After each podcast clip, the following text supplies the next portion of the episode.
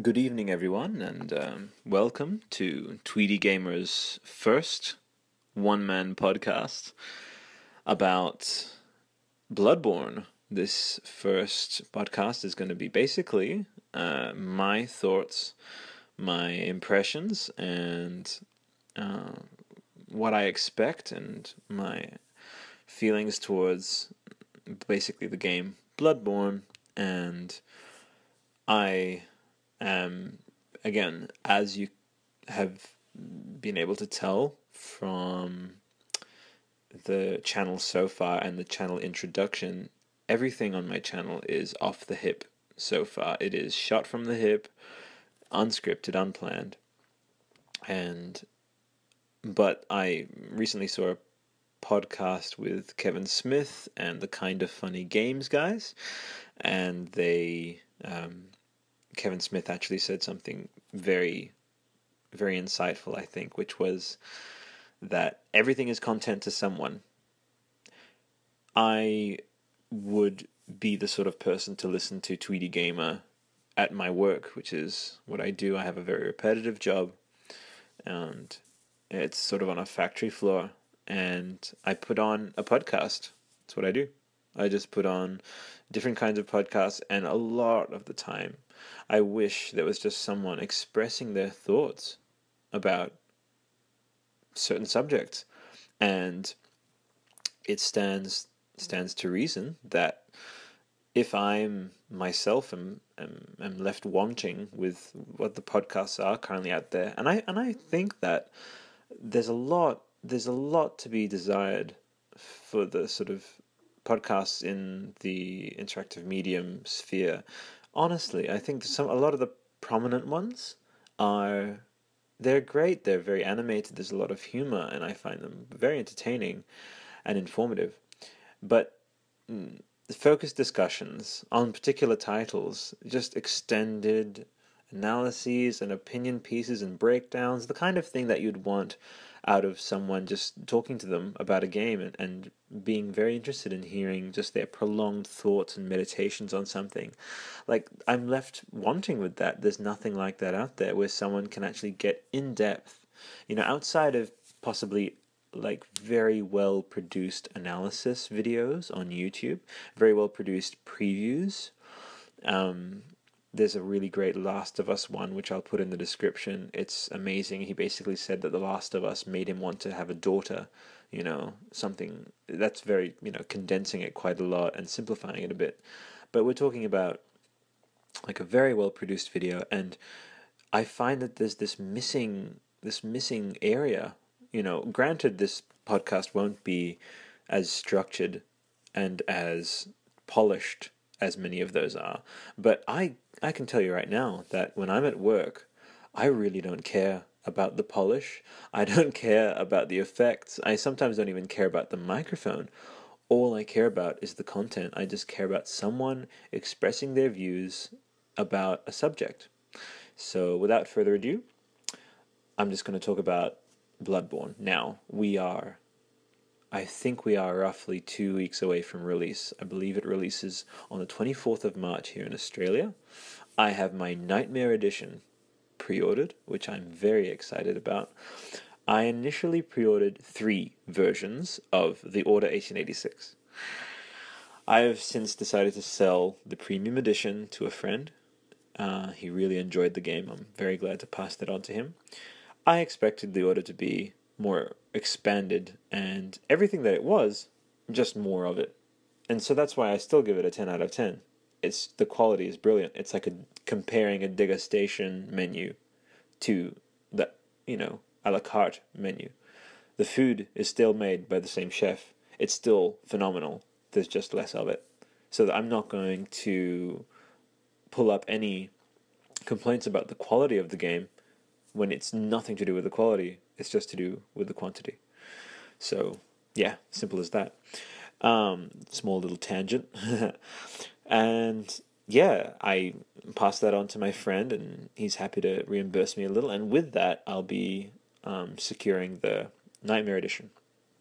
Now, uh, if you're not familiar, although I'm 100% certain that you are because you're listening to this podcast and you've read the title. But, um, Bloodborne. Oh my gosh. Where can I begin? Let's begin uh, with what I'm sure Hidetaka Miyazaki began with, which was the man himself, uh, his inspirations, who he is, because it is his baby.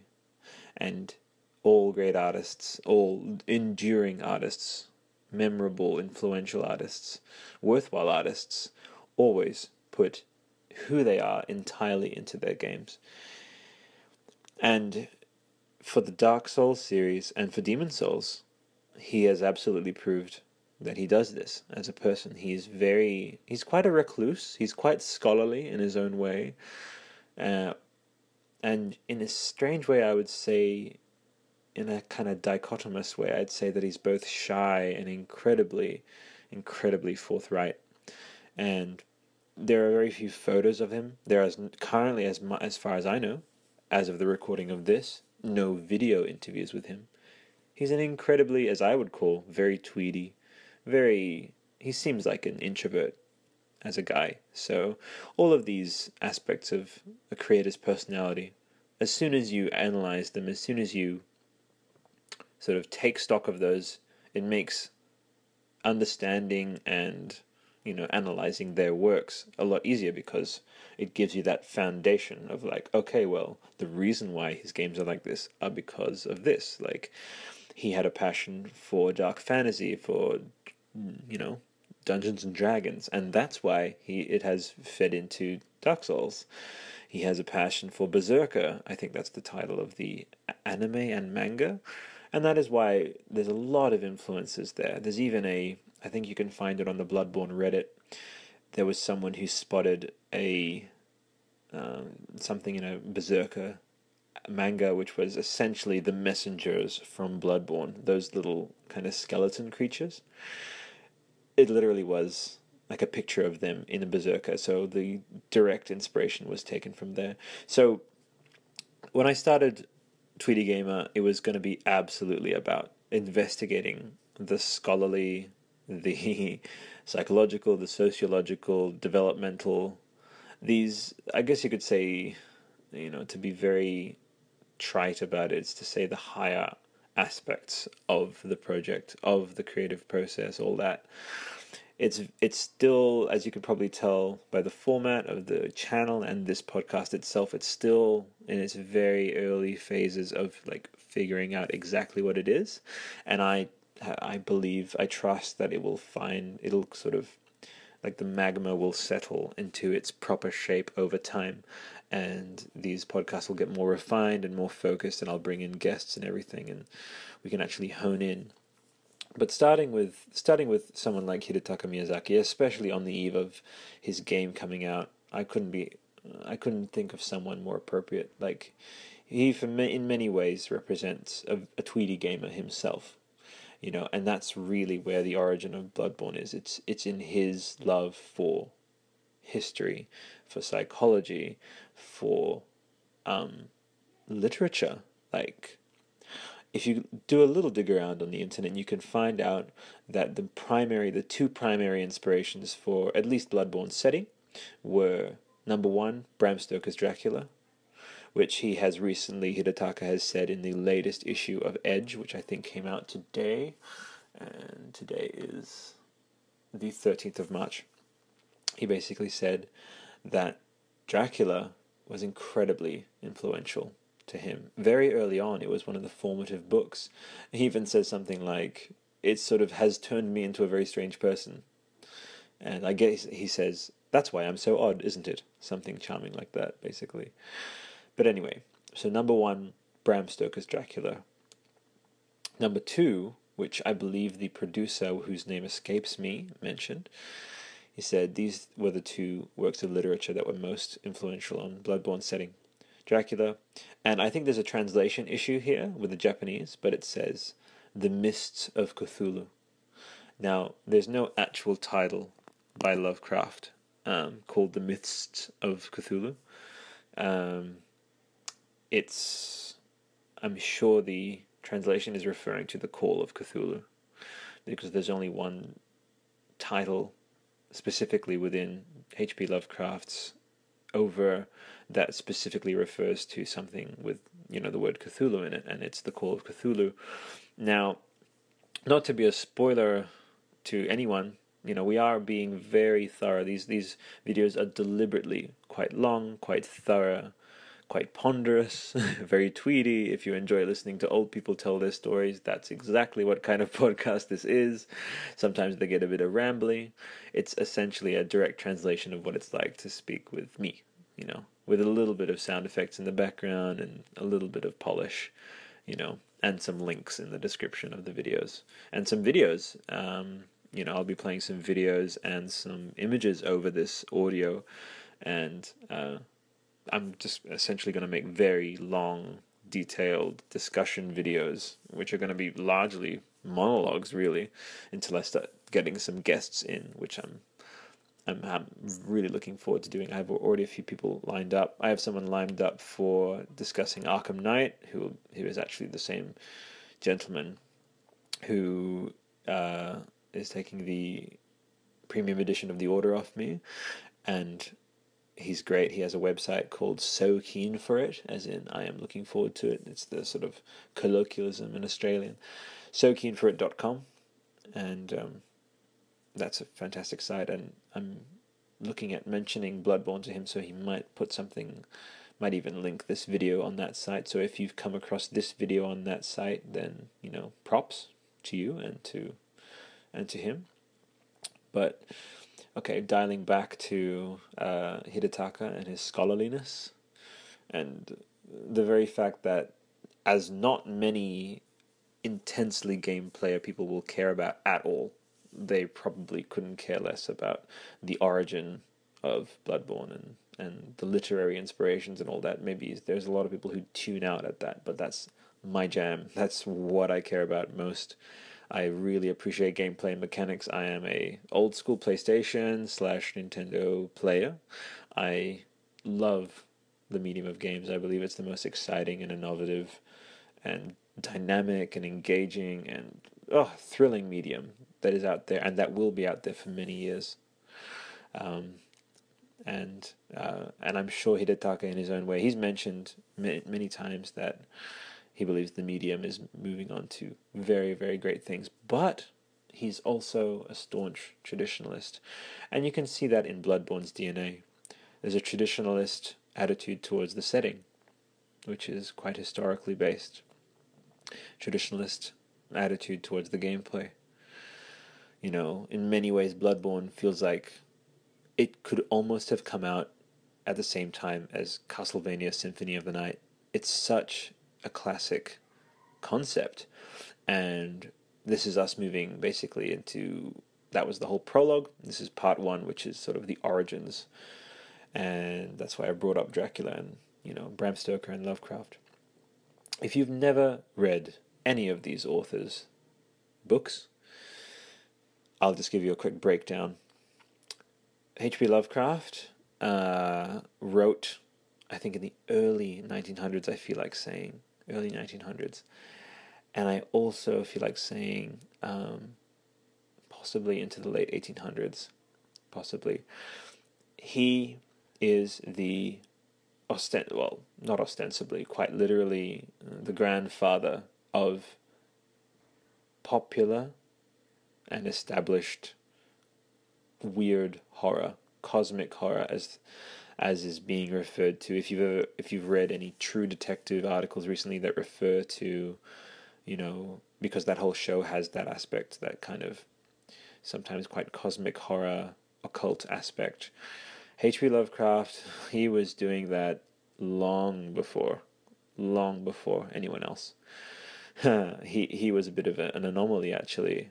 If you look up, you know, his biography, um, you know he he's the he was a big um, you know, was a big appreciator of Edgar Allan Poe. I think he this you can find many quotes from Lovecraft of Poe that says that he was he him that that Poe was the progenitor of of you know he put himself in the position of uh, you know like as a scholar to Poe almost, but Lovecraft is most certainly his own thing. Like he is, he's there is no one like Lovecraft in the way that he writes, in what he writes about. My recommendations off the bat, just from my gut, are Beyond the Wall of Sleep, The Call of Cthulhu, At the Mountains of Madness. I would just read those three one after another, preferably with a roaring fireplace and it raining outside, and you know, by you know a lantern possibly, you know. That is the kind of feeling and, and you can actually see this a little bit in Bloodborne's um, Hunter's dream, you know, the dream refuge, which I, I, I'm still like staggered at how brilliant and how awesome that concept is and how kindred it is really. Um, the the feeling that literally Yharnam is a nightmare and that you wake up, but you're not waking up. You're actually dead, and you're actually quote unquote falling asleep, and that's the dream, and that's the nightmare, and it's just incredibly ripe for storytelling. Anyway, touching on the subject of dreams, uh, Bloodborne, sorry, H.P. Lovecraft, Beyond the Wall of Sleep, dreams, nightmares.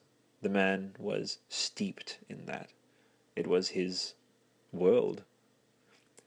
H.P. Lovecraft, uh, his, and this is my own opinion, so um, and I'm not saying this as a Lovecraft scholar or anything. I don't claim to be, but this is my honest, like off the cuff um, thoughts and impressions of the man and his works. I recently reread, or rather, audiobooked uh, the Dunwich Horror. The man is uh, how to how how to quantify it really. Incredibly erudite, incredibly well spoken phrases himself so clearly, so horrifyingly clearly, that you really genuinely believe the man is speaking from experience. He's not, it doesn't feel like Lovecraft is creating, it feels like he's relaying from experience. In the same way that Tolkien um, feels like he's been to Middle Earth, he's talked with hobbits, he's, you know what I mean? That very immersive feel.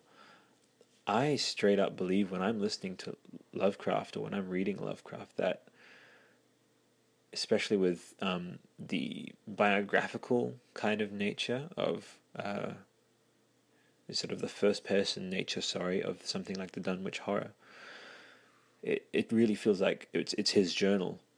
It's so vivid when I'm reading his books. I, I it, it, it literally feels like it, this is no joke. This is a, a full on manual, a full on description of these like reality shakingly horrifying discoveries and concepts and creatures and and uh, this universe, this Cthulhu mythos, as as has been termed since. There are many authors who have written within the Cthulhu mythos since, but in his in his oeuvre H.P. Uh, Lovecraft developed this this incredible, this incredibly tactile, real feeling. Like that's why his books are so immersive, and they're so. You can tell that the man is speaking directly from his own re- revelations about life, his own revelations about reality. There's an urgency to Lovecraft. There's an urgency to the way he speaks, and and and there's a reason he gives you the the impression that he's speaking clearly for a reason that he needs that he has met with these deep, reality shattering, insane truths about the universe, and about reality. That this man, this properly dressed, you know, tweedy man, unassuming. You could walk by him in the early 1900s and be like, oh, he's a banker.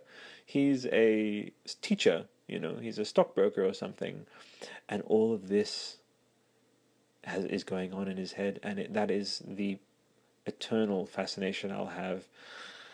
That juxtaposition with with Lovecraft is that he was this proper gentleman with this perfect way of phrasing himself, sometimes a little wordy, as all of the old uh, greats were, which is fine because, hey, we could all use a, a, great boost to our vocabularies, especially nowadays when things are being dumbed down for us.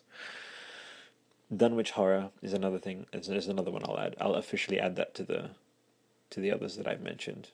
Most definitely worth reading as soon as possible if you haven't, and with a lot in common with Bloodborne.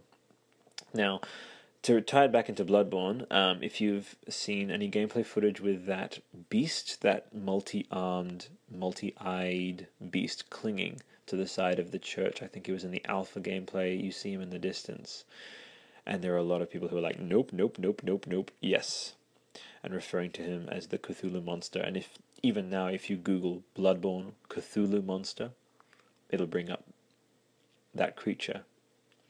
And the reason I'm talking about this is because, by and large, if you were to boil it down, H.P. Lovecraft in his books refers to a reality, a the human concept of reality being a lie, being the creation of sort of the slime, the prime, the primordial, unevolved slime of a, of a limited mortal mind. Our our our understanding of reality is, and this is, in many ways, in maybe less macabre and less dramatic and nihilistic terms, I guess. Provable by science, it is true that we use only 20% of our brains. We only perceive a certain spectrum of the color, you know, a, a, a certain portion of the color spectrum. We are we are limited a lot by our mortal beings. We are limited by our faculties, our organic faculties. We can't perceive and and understand the world beyond our, our ken, as the old people would say. the old way of saying it is. And there's a profound sense in both uh, uh, H.P. Lovecraft and Hidetaka. There's this feeling of like in massive intrigue of that untapped, of that unperceivable, of that unconceivable truths, the deep truths of the universe. And he's ded- he essentially Lovecraft dedicated his entire bibliography to providing his own, and he he would always phrase it this way: his own little mortal, barely able to even conceive of the way to describe the true face of these horrors kind of way of, of explaining himself. He would always say, Look, whatever I'm describing, it's the reality of it is a billion infinity times worse and more horrifying and more undescribable. I'm just limited by my organic English language.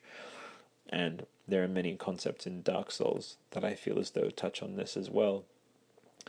That, you know, about the scholar of the first sin and these you know, the world building that goes into Dark Souls is very, very kindred and, and resonates a lot with um, Lovecraft's work because there is a a theme of, you know, this for take take the Dark Souls creation myth for example, with the sins and the flames and things emerging from the void, and it's it's it's definitely a mindset that's shared between Lovecraft and Hidetaka. Absolutely, that's why I'm sure he resonated a lot with that man's works. But if we're really going to boil it down and keep it specific to Bloodborne, cosmic horror, creatures that you can't even barely believe that as soon as you see them, they make you go insane. A mixture of fur, tentacles, teeth from another dimension, unholy, terrifying, horrifying beings that we should never, that the human mind was never desi- designed or, or equipped to perceive. Many of his works begin in this way. I believe the uh, Call of Cthulhu begins quite literally on that note that it is mankind's greatest mercy that we can't understand the full extent of the horror of what's true in the world. And mystery is often the vehicle through which Lovecraft is able to slowly reveal this to people because if he were to just, in a very you know, light switched on on everything, just explaining everything, he, he would be considered a madman. Like, if he wasn't a writer, Lovecraft would be a madman. He would be considered a danger to society with just his insane ideas about deep elder gods, you know, deities with dragon wings and squid faces and all that. He, he definitely, but because he, he it is, it is the the context and the format is weird horror. It is, you know, gripping narrative. And and it's delivered through drama, and through suspense, and that context is one to one exactly the the same as Dark Souls and Demon's Souls and Bloodborne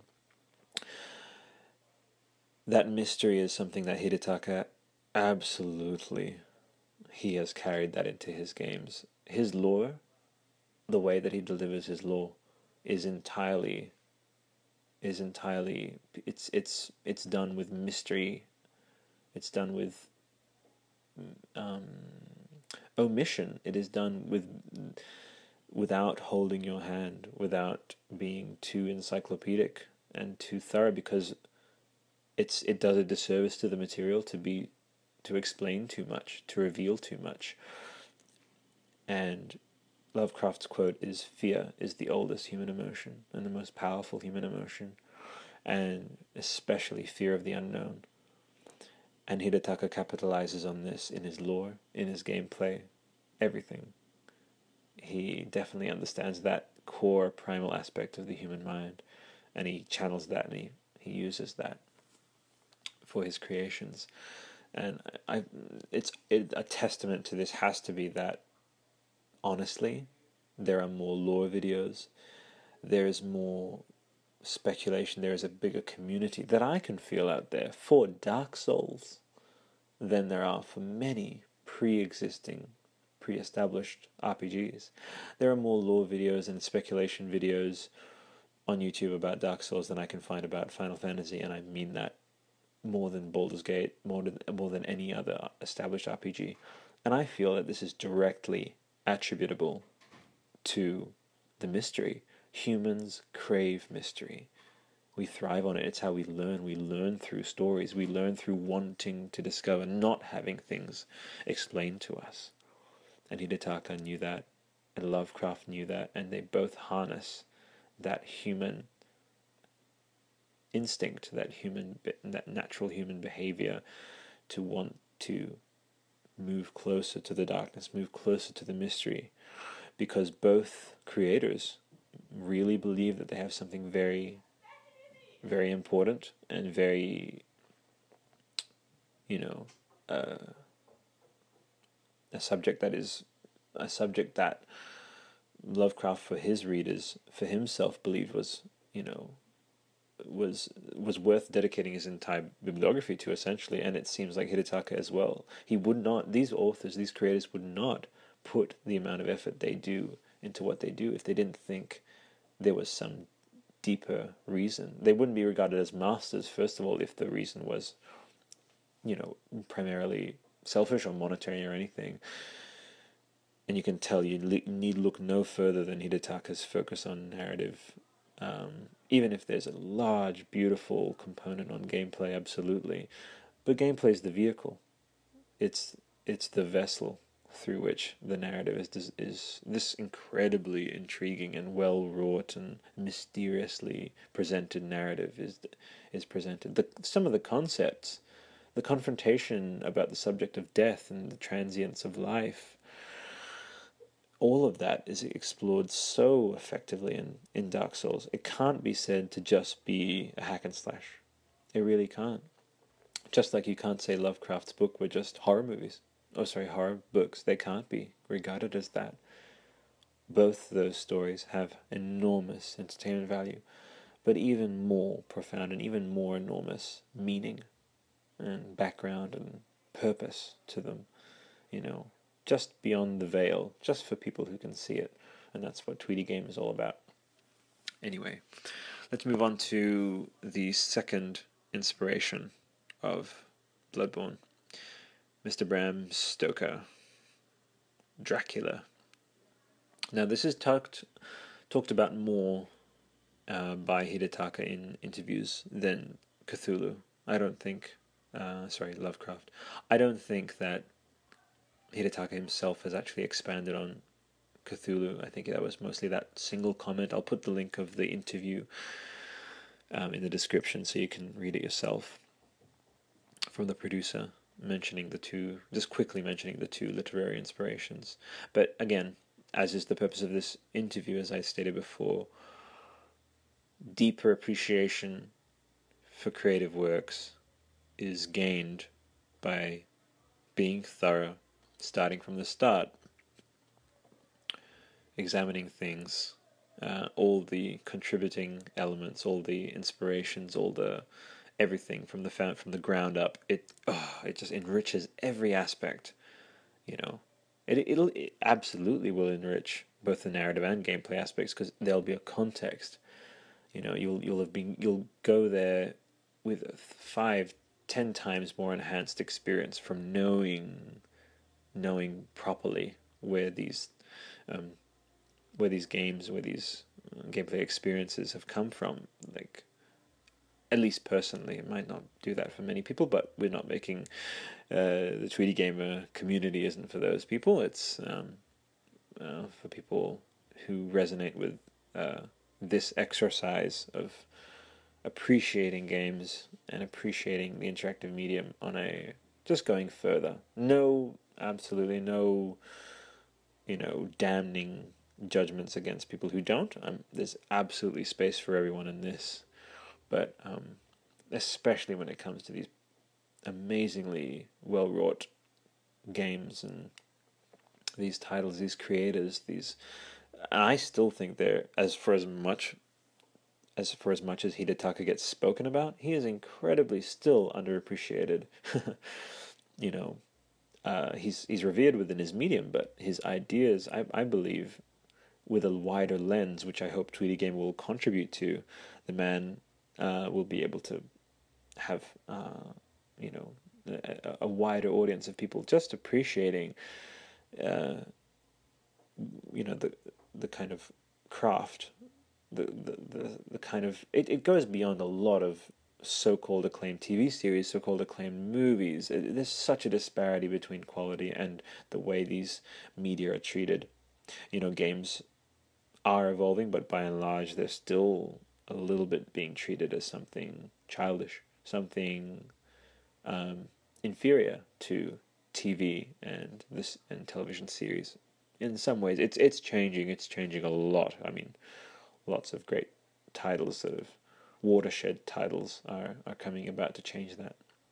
You know, Journey on the Order, as I discussed in the channel introduction video. You know, I think Hidetaka is absolutely a part of that discussion. He's he's uh, look only look look only to his works and look only to his, the reception of his works and the community that's risen up and again that has rivaled and absolutely eclipsed the communities of other titles and and that is cognizant he is doing that he he knows he knows why that community has risen up it's because there was a massive void of mystery. there was a massive void of challenge.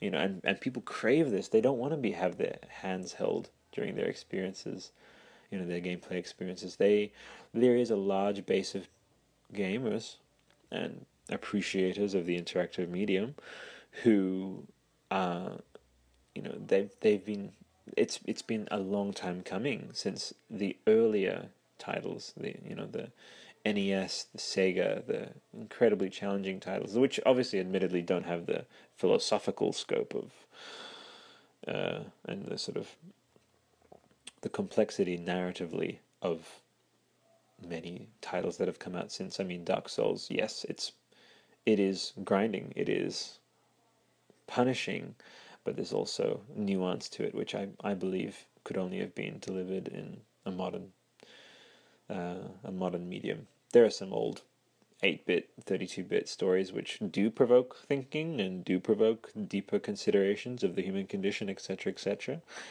But I think we're witnessing, and this is absolutely a testament to Hidetaka and From Software and other game companies doing this similar, similar things. We're absolutely witnessing a golden age. Um, absolutely. Anyway, let's dial it back to Bram Stoker, the second pillar of inspiration for the setting of Bloodborne. Now, my knowledge on Dracula, my knowledge on Bram Stoker is pretty basic. I've read the book, I think, most of the way through. An incredibly atmospheric and I would say spine chilling book. It's there are so many moments in those books that I just they scream vividness. They scream visuals. Like it is a cinematic book, even if it's delivered in an epistolary format. Uh, for those of you who don't know the term, epistolary refers to a narrative that's delivered through in in universe pieces of paper and publications and you know captain's logs and diaries and such. You know, it's that's how Dracula's story is presented. In case you didn't know. But the first thing I'll say, which I which I feel as though has trickled, very fl- like fl- flowed very naturally, and very he wears it on his sleeve. Absolutely, Hidetaka with with Dracula, um, the influence of Bram Stoker and and Dracula. I mean, he's he mentioned in, in, in recent interviews that he that setting is very near and dear to his heart, and even though the decision to go with this Victorian kind of gothic macabre setting was quite significantly influenced by wanting to change gameplay mechanics. He he's mentioned that before. He said we chose the setting to accommodate these new ideas for gameplay mechanics which I had. But there's no denying just with how this world building you can tell with Bloodborne that these floodgates have opened for Hidetaka to pour his ideas into. That's why this universe, this title feels so established already. It feels like it has been in his head for a long time. There's the there's the feel of that. There's this iconic feel, even to the hunter when you see him. You know, that's an icon right there with the Saw Cleaver and the blunderbuss. You know, the figurine that's being made absolutely cements that some of the quotes from Bloodborne, the feel of Bloodborne, the response on Tumblr of fan art towards Bloodborne with all these sort of 32 bit, 8 bit tribute pictures and, uh, and and the tribute soundtrack. It's just it's infectious, and funnily, you know, the theme, uh, which I was going to talk about next, of infection, is another thing that was taken from Dracula. Dracula, as you know, is a story about a vampire and the curse of the vampire, which is a form of infection. It's a form of, um, you know, the vampirism is referred to alternately in different contexts. It's referred to as a disease, an infection, a curse of the beast. You know, as you can probably guess, translates exactly into Bloodborne's own universe, which revolves around a curse of the beast, which has overtaken Yharnam, transforming its citizens into beasts. There's a plague aspect there, which does isn't shared, admittedly, with um, with Dracula, unless you count the rats on the ship, which is an aspect of the story. I won't. I won't. Um, I mean, rats are on old Victorian ships. That's not a spoiler. You can still read the book, and that won't have spoiled anything for you. Um, and just like I hope I did with H.P. Lovecraft, I, I is these are not to spoil anything. This is just to describe to you, you know, as someone speaking off the hip, you know, uh, from the gut about these titles and what they mean, and the influence they've had not only on Hidetaka, very, very well established now that these authors, including Edgar Allan Poe and many others, have had profound, lasting influences on um, contemporary creators. You know, I just look at Tim Burton and Edgar Allan Poe, honestly. Anyway, apart from atmosphere and some narrative devices like the curse aspect, what we have with Bram Stoker is obviously aesthetics. I mean, atmosphere is one thing, it's the feeling of reading it, but as I said, there are many moments in Dracula where these visuals ah, these these evocative visuals come to mind. And Hidetaka has gone on record as saying, "Look, I'm not a history student by any stretch. I feel, and this is quoting him, I feel as though I would get overwhelmed and I've never fully immersed properly into, you know, being too precise with my historical or literary inspirations because he doesn't want to ride himself into a corner. But he appreciates the feel of that period, of the Victorian period, which is when Dracula is set. And I'll put a link to that interview as well. Very fascinating how he discusses that. He mentions that, like is the case with Dracula. It is, it is of the two. I'll even say because just simply because of how often he speaks of it compared to the other aspects of Bloodborne. Um, it is a major influence, and we can look at the edifices, we can look at the full moon, the shrieks in the night, the Victorian narrations, you know, the monologues talking about beasts and curses. That that is Dracula, if you read the book. The transfiguration from man into beast is another, without getting too spoilery. And it's nothing you you don't know out of general knowledge of vampires, you know. And also, by the way, just saying, if you haven't read Dracula by now, what are you doing listening to this podcast? Go and read Dracula. Go and read Lovecraft, please. You know, those are canon. Uh, as in, that's to say, they're free. You can find them anywhere. Just literally find a windowsill, find a fireplace, enjoy. Really enjoy those books. They're classics. But that's essentially concludes the sort of first half. Uh, the, sorry, the first however many parts this will be. It's again very organic. I'll I'll determine as I go how many aspects there will be to this analysis, to this breakdown, preview, whatever you want to call it. The inspirations. Those are the two main literary inspirations. We talked a bit about um, Hidetaka. Um, biographically, he's quite he's quite personal with his. He sort of keeps his personal history to his to himself. There's another well, I'll just mention some general knowledge about what he's revealed. I think with IGN in an interview, which again I'll link in the description. He said that ironically, when he was younger, he didn't play many video games. He read a lot of books because he wasn't allowed to play video games.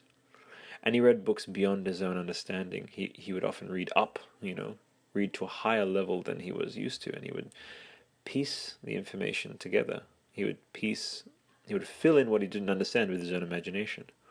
Which the reason I mention it is that um, with Bloodborne, if you were to strip it down, you take Cthulhu, uh, sorry, Lovecraft, and you take Bram Stoker and Dracula. If you were to remove, you know, certain aspects like the fact of vampires specifically, or the fact of tentacled monsters specifically, if you were to sort of take some shot, take some pot shots at those narratives and those universes and those characters. And if you imagine someone pouring in their own imagination and their own interpretation, that's Hidetaka. That's Bloodborne. He's uh, and I'm sure the man is absolutely incredibly well read and intelligent. He can read any book and understand it perfectly well. He's quite a scholarly man, very intelligent man, very perceptive man he'd be able to properly understand any any book you put in front of him now. But there's an aspect which I think is worth discussing, which is that he is honoring that part of his childhood and of his creative process, which is which harkens back to when he did used to read these books when he was younger, and he used to fill in the gaps, you know, and that's what's created the absolutely created the very unique you know, singular and very recognizable and iconic Dark Souls lore, Dark Souls aesthetics, and the upcoming Bloodborne, absolutely. We can talk about some other inspirations now. So those are the core. So you've got the the man himself. You have his older, literally chronologically. We'll just, you know, approach it from that point of view. Chronologically older inspirations.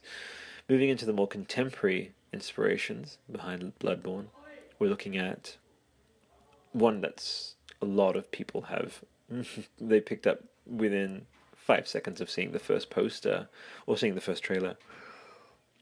Le Pacte des Loups, or The Brotherhood of the Wolf, by Christophe Gans. Oh, I feel like that's the director's name. I could be wrong, but 2001, I believe, that film came out. Just look at the main characters, the poster of that movie. It's Bloodborne. Look at that. I will accept, you know, I'll accept no claim of it being a coincidence that the tricorn hat, the scarf up around the nose, the trailing, you know, traveling coat with the back cape, which has become so iconic of the Bloodborne main character, I, I, referred to as the Hunter, as far as I know in promotional materials and otherwise. Absolutely an influence.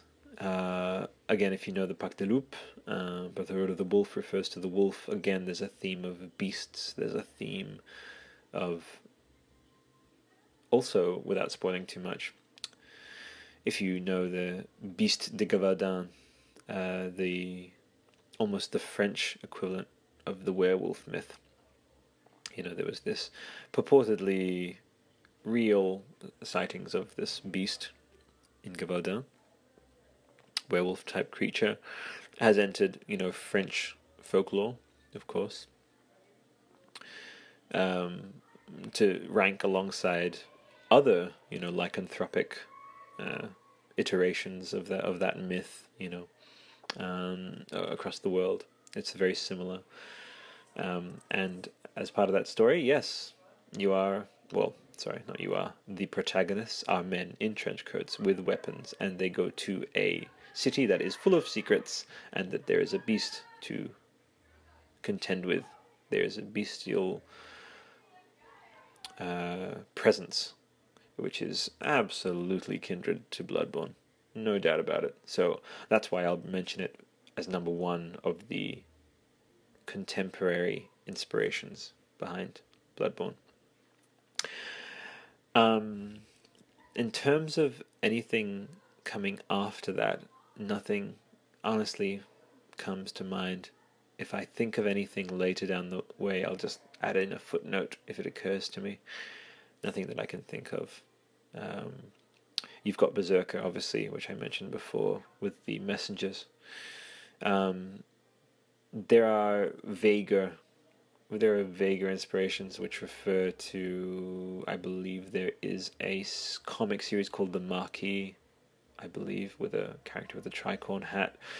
Um, this is very minor, but uh, um, Vampire Hunter D the opening sequence of Vampire Hunter D Bloodlust is absolutely Yharnam. so that's a but that's a footnote. You know, that's what I would consider a footnote in terms of the inspirations. Um, inspirations that sort of kind of rounds off uh, that kind of rounds off the inspirations and the biographical aspect of Hidetaka. Again, he's very personal, hasn't gone into much of his um, personal life. So, but I, again, I, I feel as though that's on purpose, and we can. It's him essentially saying between the lines, "Look, you can glean a lot from what I've told you." Again, this is totally Hidetaka. He does this with his life in his games. He's like, "I've given you enough. Trust me. I've given you enough help with this. I've given you enough lore."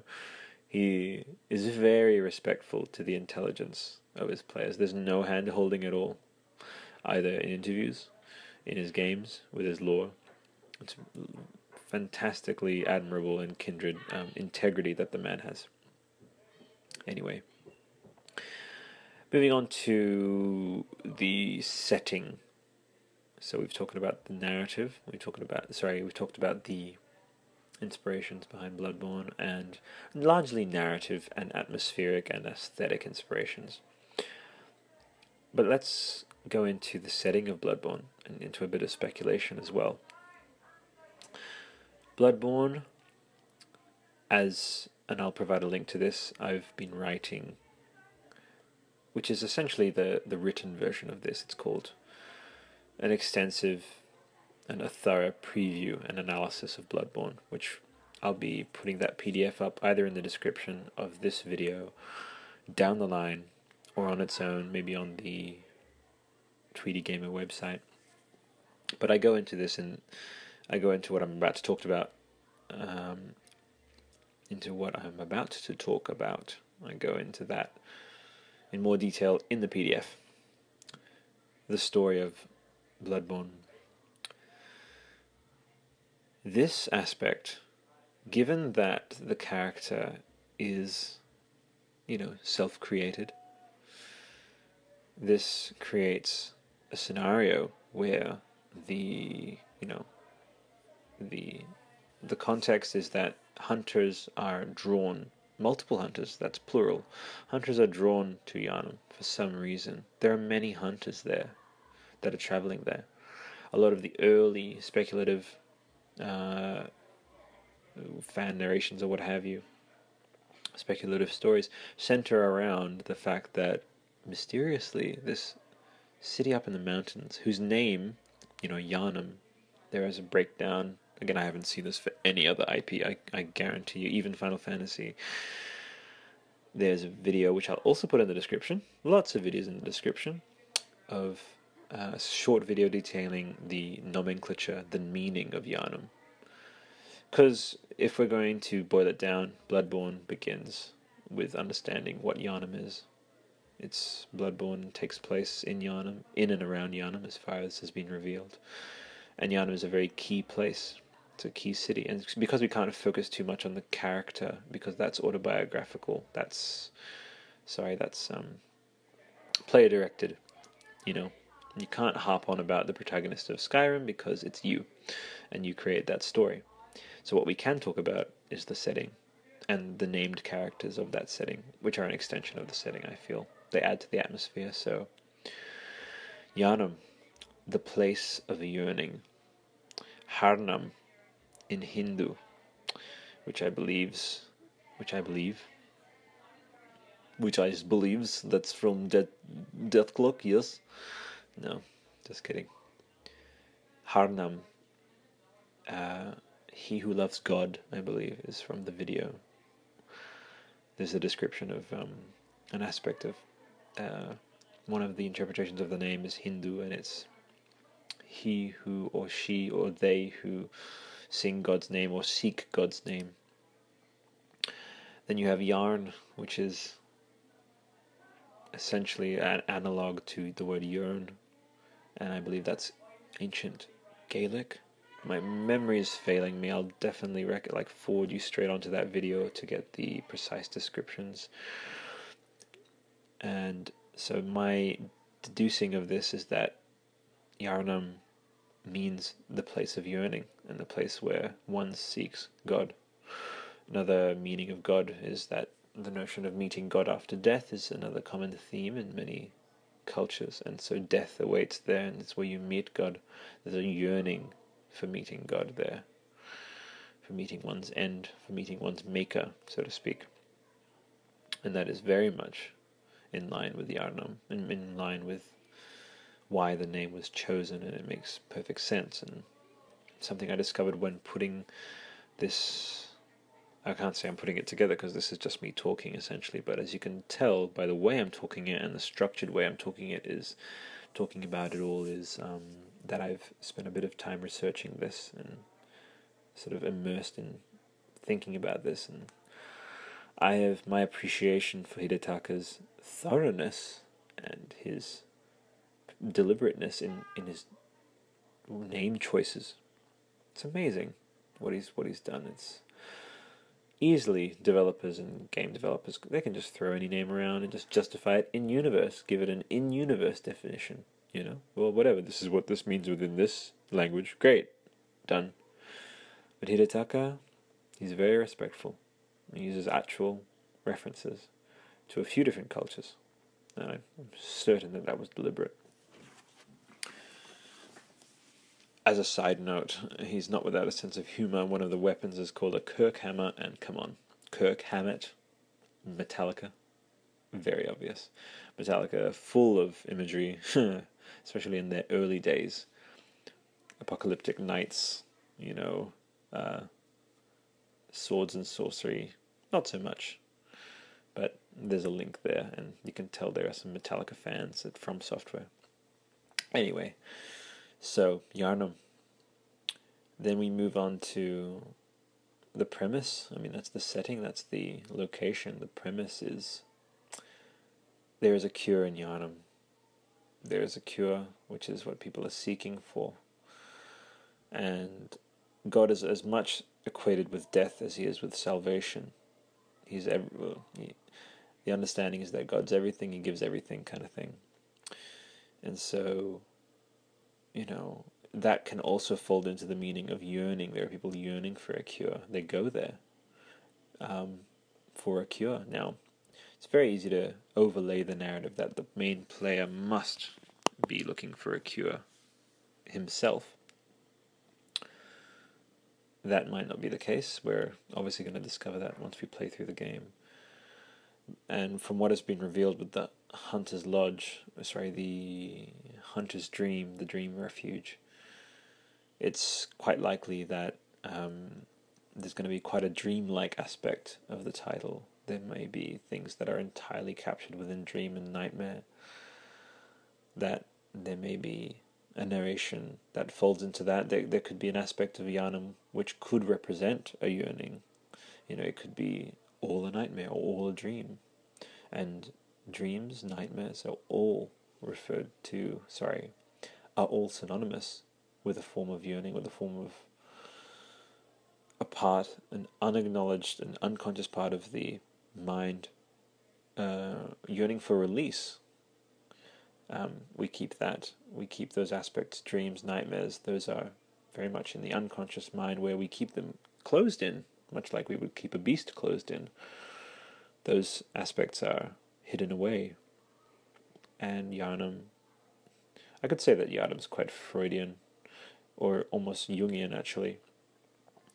The place is pure unconscious terror. It is pure id, not id, uh, pure unconscious. That is a nightmare. Yharnam strips away control, it strips away certainty. Everything we know and appreciate and take for granted in waking life, Yharnam, nightmares like Yharnam, strip it away from us. There's no comfort. There's no respite, you know. And in my PDF, I touch on this in the introduction about how that's incredibly necessary. It's something that we humans seek. It's why nightmares occur in the first place. It's the body reminding us that this is real as well. We don't always live with control. We can't always know everything. There are many, there are much, much of our human experiences are captured and perceived and sort of contained within us as part of this unconscious place, this unconscious state, which is largely what psychology is about exploring. Without getting too heady, Bloodborne could very much be seen as navigating raw, primal, nightmare unconscious. The creatures, the the theme it's it's essentially a living nightmare. It's an interactive nightmare, is how I refer to it in, uh, and is actually the title of the PDF, an inter- Bloodborne, an interactive nightmare, which is where I explore this in even more detail. So you're welcome to refer to that uh, as a supplement to this podcast.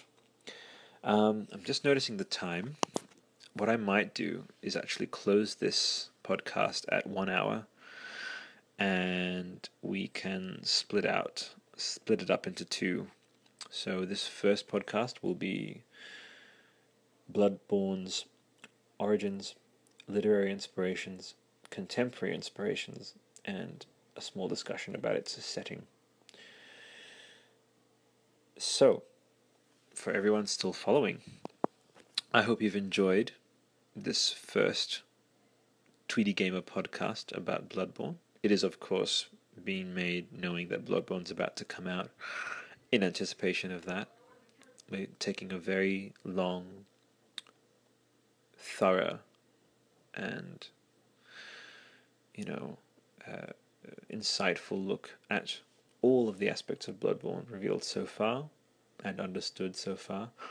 Um, and it's been my great pleasure to to put this first um, podcast together um, it's exactly the kind of podcast I would find myself wanting to listen to at my work And if any of you have very similar kinds of work or or um, simply like putting something on in the background, then I hope I've provided something that you've enjoyed. So, okay, so till next, uh, till part two. Bye.